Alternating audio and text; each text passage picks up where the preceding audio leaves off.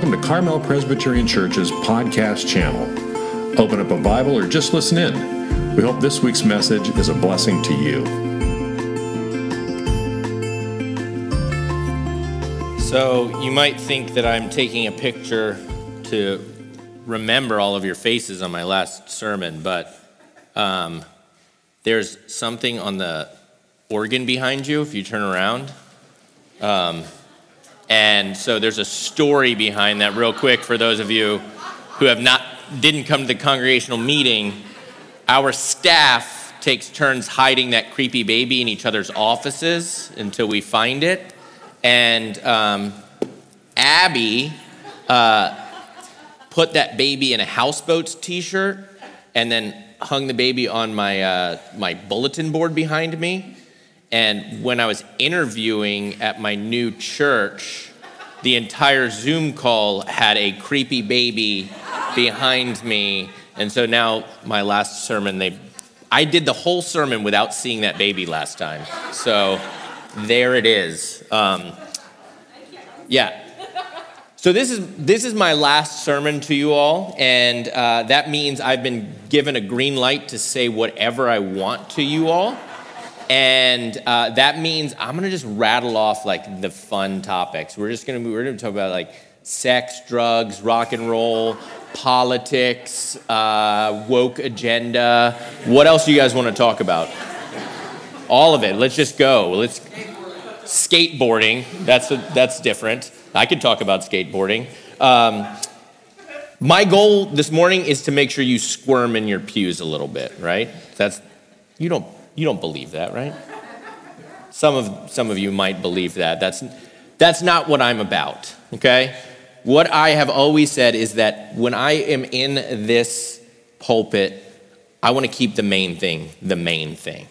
Um, my goal this morning is to spur this church on to a deeper call into what you are already doing.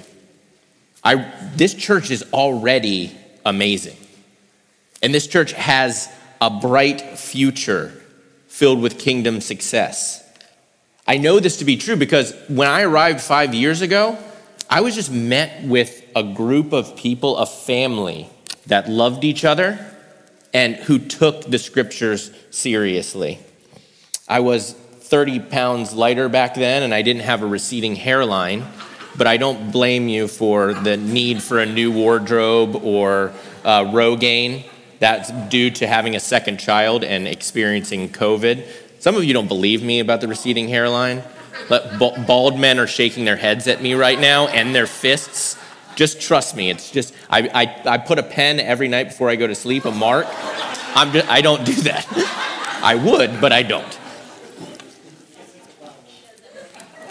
I'm, I'm leaving this place with a bunch of new tools in my toolbox. And I'm leaving this place with a full heart. And I'm leaving this place with more confidence than ever that the best thing I can do for my future church is to feed them with the truth that is found in Jesus and His Word alone. You just heard this famous passage from Hebrews 12 that is all the rage amongst runners. I should know, I used to be a runner, and uh, it's all about endurance. Likewise, our faith requires perseverance and steadfastness. And when we feel tired and weary, we regain our strength by remembering that Jesus is, in fact, the one who is the author and the perfecter of our faith. And he's the one who will persevere in and through us. Now, many of you are aware of my testimony. I met Jesus when I was 15 years old. I fell deeply in love with him, and I became very, um, very like a zealot for him. And I, I served him with every fiber of my being. And then, in right after college, basically, I just started to indulge in a worldly lifestyle. And during that season of my life, uh, I, I experienced anxiety and depression and hopelessness. But then Christ drew me back in to his loving arms. And there was just, it was just complete grace that washed over me, complete forgiveness. And he opened up my eyes to this essential truth that had been lost on me in my teenage years. And that essential truth is that his faithfulness towards us is not dependent upon our faith in him. He is constant even when we are not. And if you have not personally soaked in this reality, let me tell you that this is where you experience freedom. You no longer have to carry the burden of shame or works righteousness trying to earn his favor because he, again, is the author and perfecter of your faith anyway. We will fail, he will not. But even though we are not a slave to the law or to sin anymore, we are still called to work out our faith. The Apostle Paul was always toeing this line in his letters. On one hand, we are saved by grace through faith, but our response to being saved should be devotion to what is good and denial of what is bad.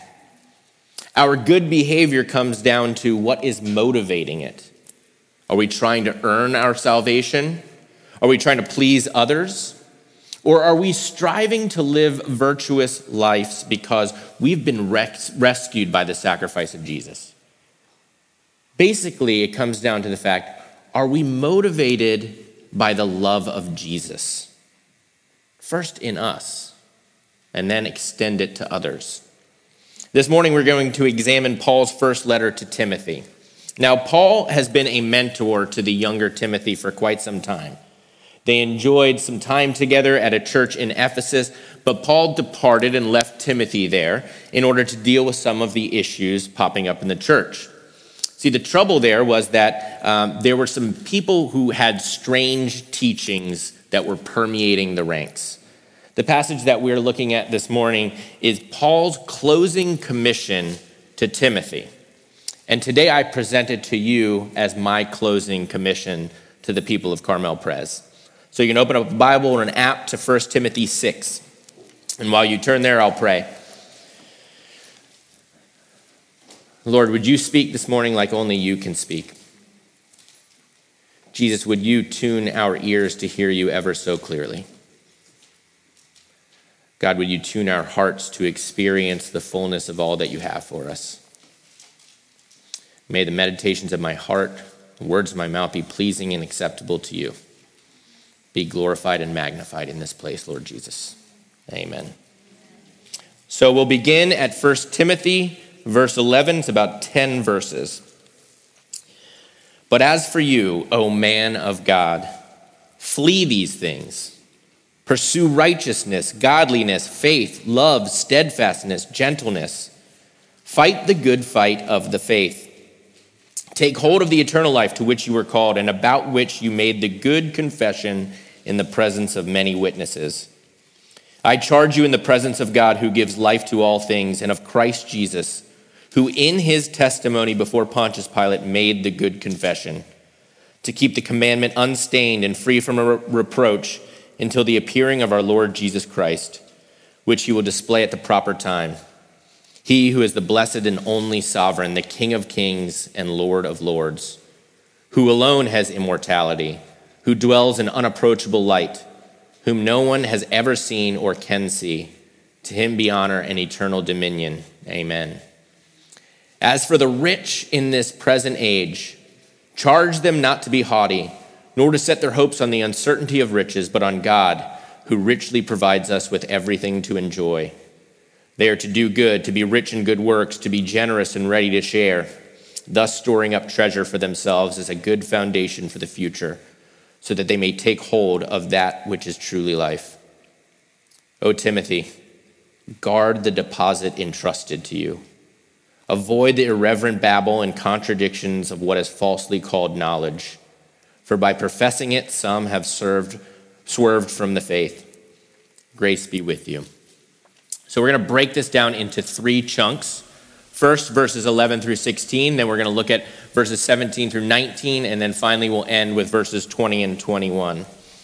In the first section, Paul identifies Timothy as a man of God who has made the good confession. Now, this places Timothy in direct contrast with the false teachers who Paul was writing about throughout the letter. The people of God are called to do two things simultaneously. They need to flee from what is wrong and pursue what is good. We spoke a little bit about this at our college group last Sunday night. Because many of the people look at the Christian faith as a religion that tells us what is bad and then tells us not to do it. Maybe some of you have kind of that opinion. And if you look at the Old and New Testaments, there are lists like that to back up that point. However, the Bible is not simply a book that puts a check on our sinful behaviors. It is the only book that actually provides information on how to live a virtuous and holy life. It speaks both to what we need to cut from our lives and what we need to add to our lives. This is an important point for us this morning. I believe that a main way that we combat sin in our own lives is by pursuing holiness. Amanda brought up the monastic orders with our college students while we were discussing this topic.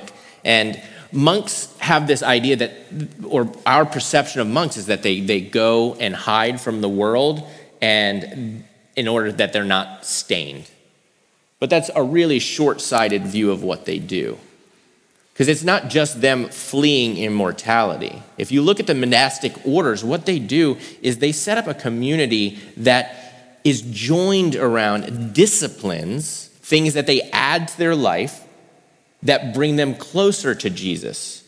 And not only that, each order usually has some sort of emphasis, some sort of ministry that they're pursuing. So you have orders that, that set up schools all over the world. You have ones that have a special interest in medicine. Many of them care for the poor, and others of them, they simply preach and evangelize. But they're not just hidden somewhere, they're also doing things for the kingdom. So let me direct this towards us this morning. It is not enough for us to make an effort to stop doing bad things, to stop gossiping, to stop lying, to stop drinking too much, whatever it is. We must submit ourselves to Jesus so that he can use the good gifts that he has given us for his purposes. We need to flee what's bad and pursue what's good at the same time. Sure, it's great to stop gossiping, right? You can work on that in your life to stop gossiping. But that's not enough. How now are you going to use your words to encourage and build people up? You see, it's not enough to just stop gossiping. Now you have to replace it with the holy living that God's word calls us to. And this isn't easy, right? This is why Paul says that this is a fight. Paul notes that the Christian life is a battle. But before we dive into that, this verse particularly, to fight the good fight of the faith, I want to tell you what it's not saying. This is not a call to arms. This is not a call to crusade. It's not a directive for Christians to enter the public sphere and wave our Christian flags all over the place. Or even worse, attack people in the name of Jesus. What Paul's writing about is in line with what he's written about before that we need to work out our salvation with fear and trembling, that we need to fight that good fight. We need to fight against our just inclination to care more about ourselves than anything else. And as Paul continues, we must fight to keep our perspective on the eternal. That's what it comes down to. To remember our confession that Jesus is Lord and King. And that means that He's in control of everything, including our lives. In John's gospel, we get insight into what Paul's talking about when, when he says Jesus' good confession. So, real quick, I'm going to read John 18 to you. So Pilate entered his headquarters again and called Jesus and said to him, Are you the king of the Jews? Jesus answered, Do you say this of your own accord, or did others say it to you about me? Pilate answered, Am I a Jew? Your own nation and the chief priests have delivered you over to me. What have you done? Jesus answered, My kingdom is not of this world. If my kingdom were of this world, my servants would have been fighting that I might not be delivered over to the Jews. But my kingdom is not from the world. Then Pilate said to him, So you are a king? Jesus answered, You say that I am a king. For this purpose I was born, and for this purpose I have come into the world to bear witness to the truth. Everyone who is of the truth listens to my voice. Jesus confesses himself to Pilate. He confesses who he is.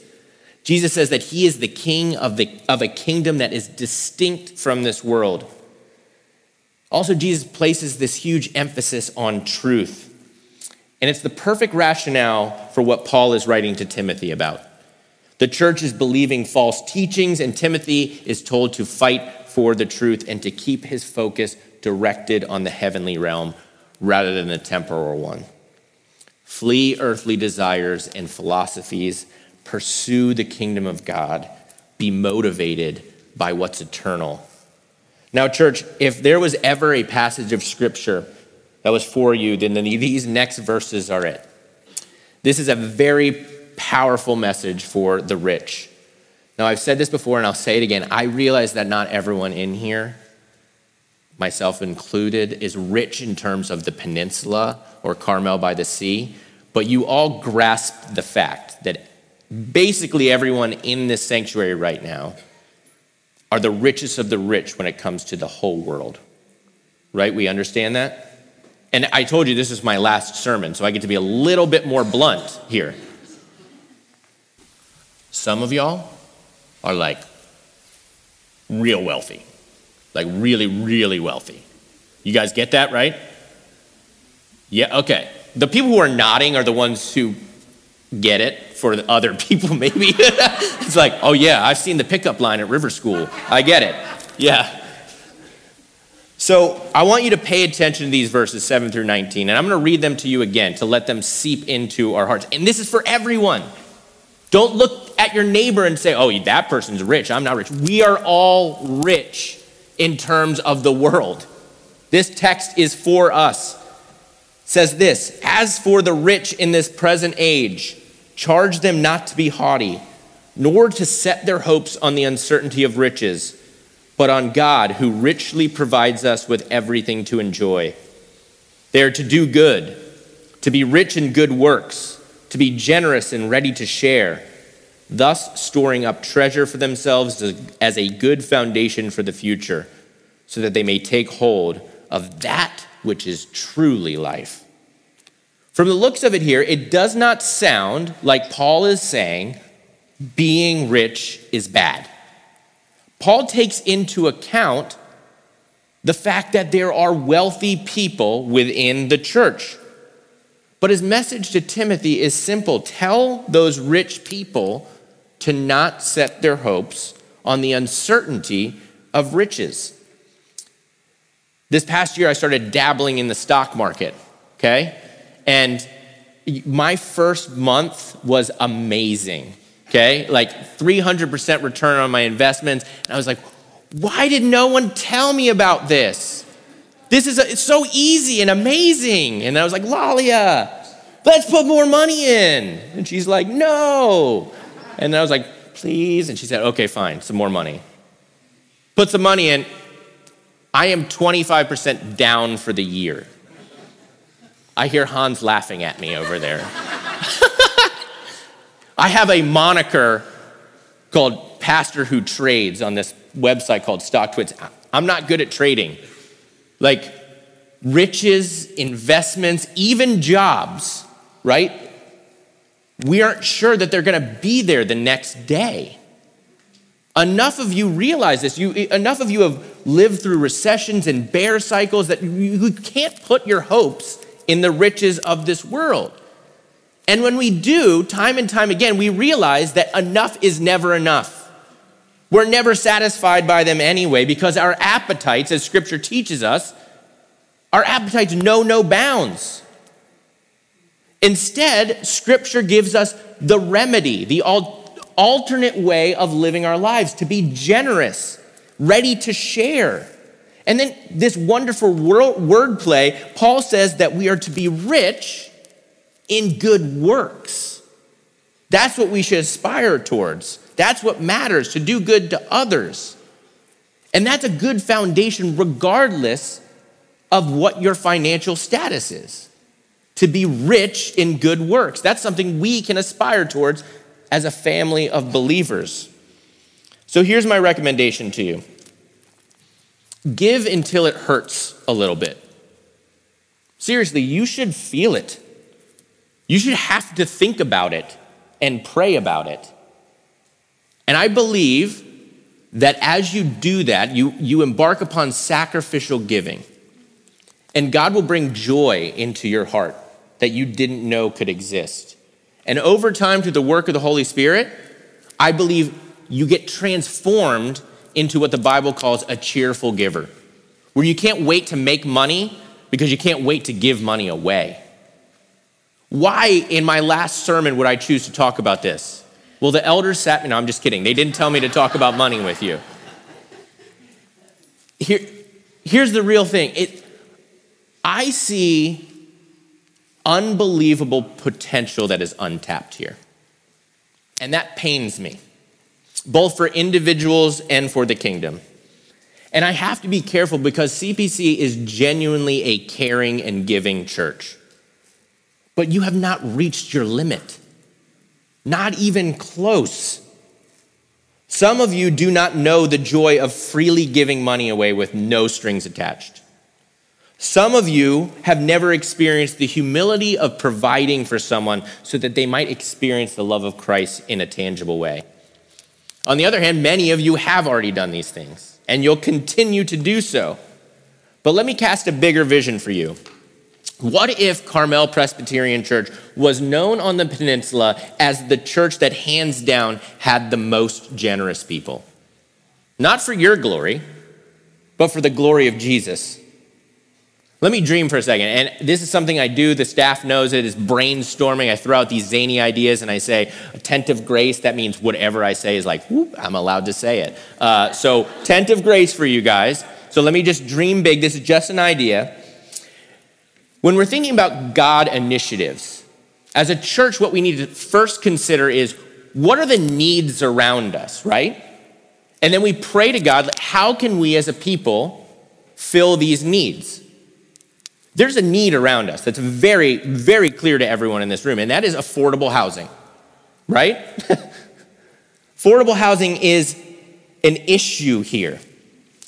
I'm absolutely positive that we have the resources in this church to, de- to build a development of affordable houses. It sounds crazy, right? I know, but what if you did in order to bless single parents, in order to house college students who are here studying locally, or to give a home to workers who can't live anywhere near their workplace. And then what if you committed to praying for them, for doing their yard work, to doing babysitting for them for free, and then adopting them almost as a family in Carmel Pres? And when the time arises to share the gospel with them and invite them to church. I know it's crazy, but you could do it. It's so crazy that I had a man come in between services, his first time, I won't put it up here, gave me his card, first time ever coming to church service, right? Gives me his card to let me know that he builds multifamily units. I had a second person come up and say, I've been praying about how to care for affordable, uh, how to provide affordable care, I mean, affordable living for people. I don't know right? But we got to cast these bigger God sized visions because we have so many resources and blessings that God's given us. Tent of grace off. You you don't have to do that, it was just an idea. You get the overall uh, gist of this to be generous and kind, to give other, to, to others in the name of Christ don't place your hopes in riches because you're not spending eternity here anyway. So we've arrived at this final chunk. These two verses start off with a plea from Timothy's spiritual mentor. This is what Paul writes Please, Timothy, guard the deposit entrusted to you. This Greek word for deposit means a trust or thing consigned to one's faithful keeping. But what exactly is the thing that Paul is talking about? Based on the entire letter, Paul is writing about the pure doctrine of the gospel. Basically, the deposit given to Timothy is the knowledge of the truth. And so, this is my final point to you as your associate pastor of the first life, first half of life. That's always a hard one. I'm not going to miss that title.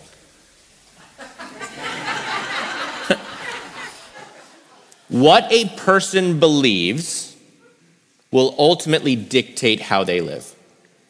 In the same way, what a church believes will dictate how it lives. Just a few moments ago, I read that passage about this encounter between Jesus and Pontius Pilate. This is how it went. Then Pilate said to him, So you are a king? And Jesus answered, You say that I am a king. For this purpose I was born, and for this purpose I have come into the world, to bear witness to the truth. Everyone who is of the truth listens to my voice. But then Pilate asks one of the all time best questions. It's a question that every individual has asked throughout human existence. Paul asks, I mean, Pilate asks, What is truth? What is truth? Paul tells Timothy to guard the deposit that was entrusted to him. That deposit was the truth. If you have received the gift of faith, then you too have that deposit, and you must also guard it. But to guard it doesn't mean to hoard it. It means when the chaos of the world is swirling around and there's opinions flying at us from every direction, the way we, we guard that deposit is by always returning to Jesus and His Word, where the truth resides. You know, soon I'll be preaching every week, and I love to do it, but, but the, it's not lost on me, the weight of it, right? To do it every week. And I know that my new church, some people will like my style, others, others will not like me, right? But that's of no consequence to me. And I don't say that like arrogantly. I say that because the thing that matters is am I teaching truth? That's what matters. As long as I can do that, then I'm doing what is required of my office.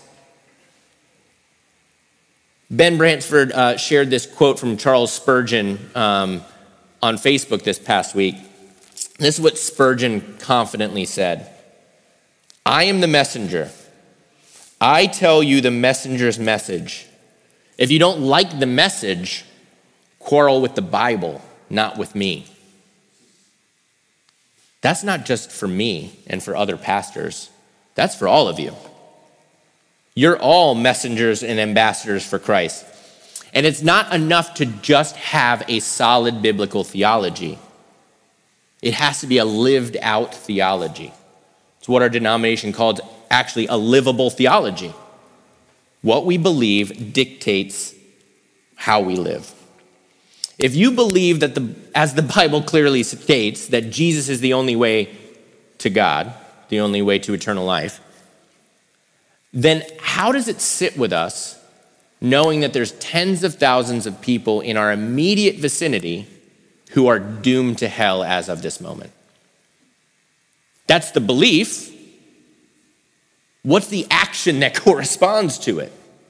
What are we going to do for God and His kingdom because we believe that? You have the pearl of great price, and it's yours to share with a world that is desperate for the truth. If you are rejected because of your beliefs, take heart. Jesus told us to expect it anyway. What he didn't tell us to expect was to be comfortable. What he didn't tell us to expect was to, to have an easy life. I fear that many of us, our lives have become comfortable and easy. And I'm not saying that you don't have troubles of your own. I get it. We all have stresses in our lives. I get that part health issues, financial issues. But when, again, when it comes to having a more global perspective, we have it pretty good here. I just fear that if we operate out of this comfort and ease, we miss out on a lot of what God has for us. What it means to just give everything over to Him so that we are confident in those moments that it's not us at work, it's actually Him working through us. So let me ask you just some important questions. It's a litmus test. Have you taken any risks for the sake of Jesus and his kingdom recently?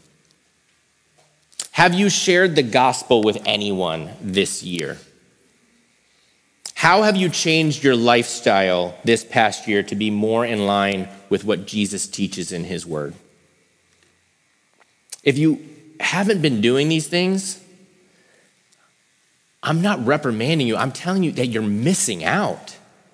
You're missing out and you're not guarding the deposit that was entrusted to you. If you have been doing these things, this is one of the best things about following Jesus.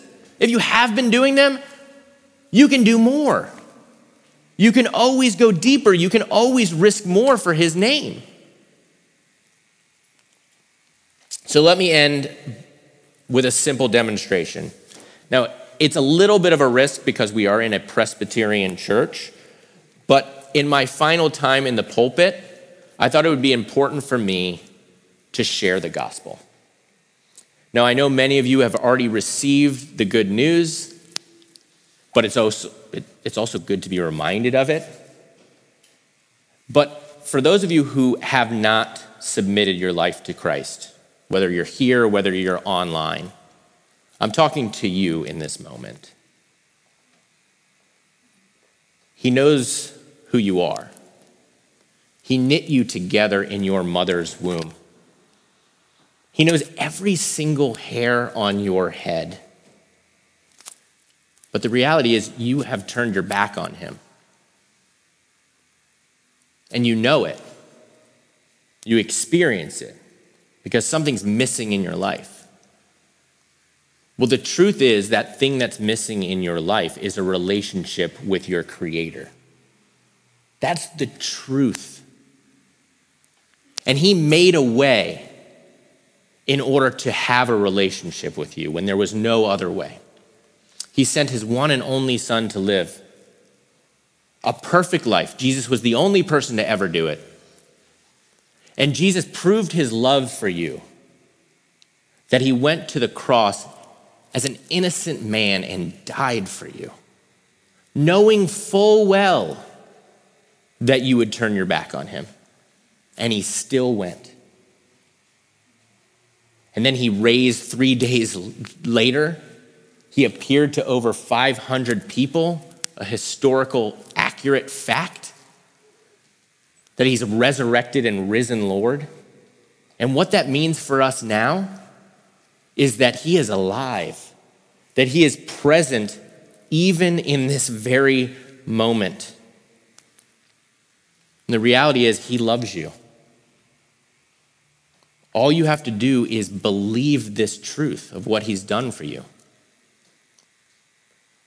Turn away from your sins and submit your life to him.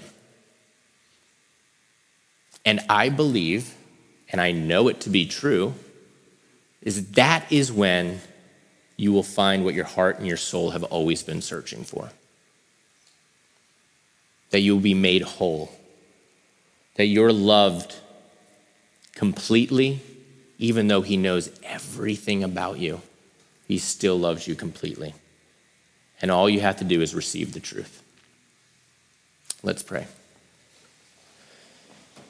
Oh, Lord Jesus, we ask that you would come by your Spirit, even as your gospel is proclaimed in this moment. God, if there is anyone here, anyone online who is on the fence, Jesus, would you woo them over that fence? Might they know that they can trust you, that this isn't some made up fairy tale, this isn't some legend, that you're the living God and that you want them.